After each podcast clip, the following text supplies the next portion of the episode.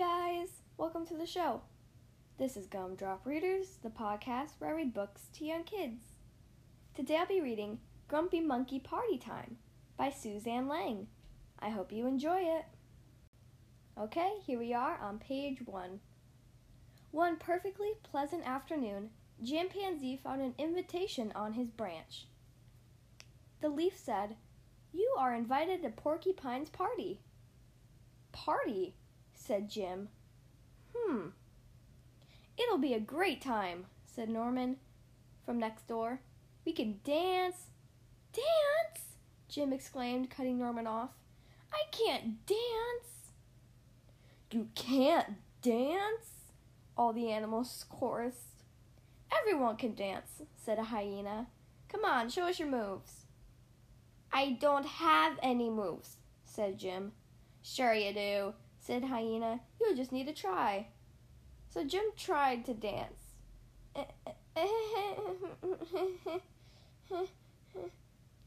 you should have taken him by his word, Norman said to Hyena. If Jim doesn't know how to dance, said Oxpecker, we'll just have to teach him. Everyone is, was excited to teach Jim how to dance. You've got to feel the beat, the lizard said. You gotta strut your stuff, said Ostrich. You gotta shake your booty, said the baboons. He's doing it! He's dancing! All the animals cheered. Party time, said Norman, and they all headed to Porcupine's party. At the party, everyone wanted to dance with Jim. Dance with us, said the ground squirrels. Care to shake a tail feather? asked Peacock. May we cut in? asked the warthogs. Me next, said Rhino. Jim danced and danced. Everyone on the dance floor was having a great time. Everyone, except for Jim. And then it got worse. Isn't this the best? chirped Oxpecker. They were all the animals were lined up in a big conga line. Jim at the very front. No, Jim said. This is not the best. This is the worst thing. I don't like dancing. The other animals stared in amazement. Who ever heard of someone who doesn't like dancing? said Oxpecker. Actually, said Water Buffalo, I don't like dancing either, but I never said anything because I thought I was the only one. I know the others enjoy themselves, but I always feel silly on the dance floor. I'd rather do something else, squawked Marabou.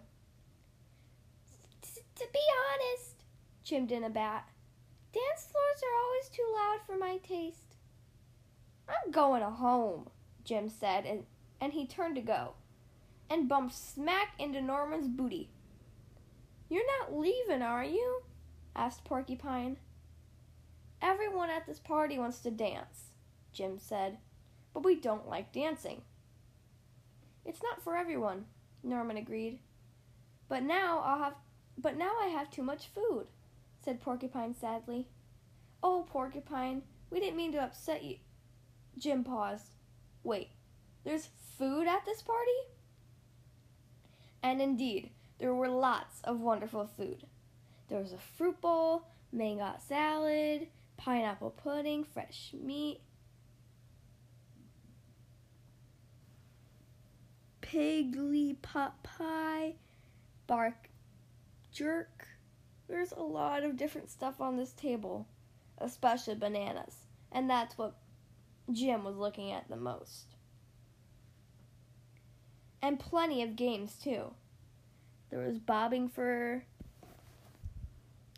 bobbing for mangoes, puddle splash off, swing along, shake that tree, and tag.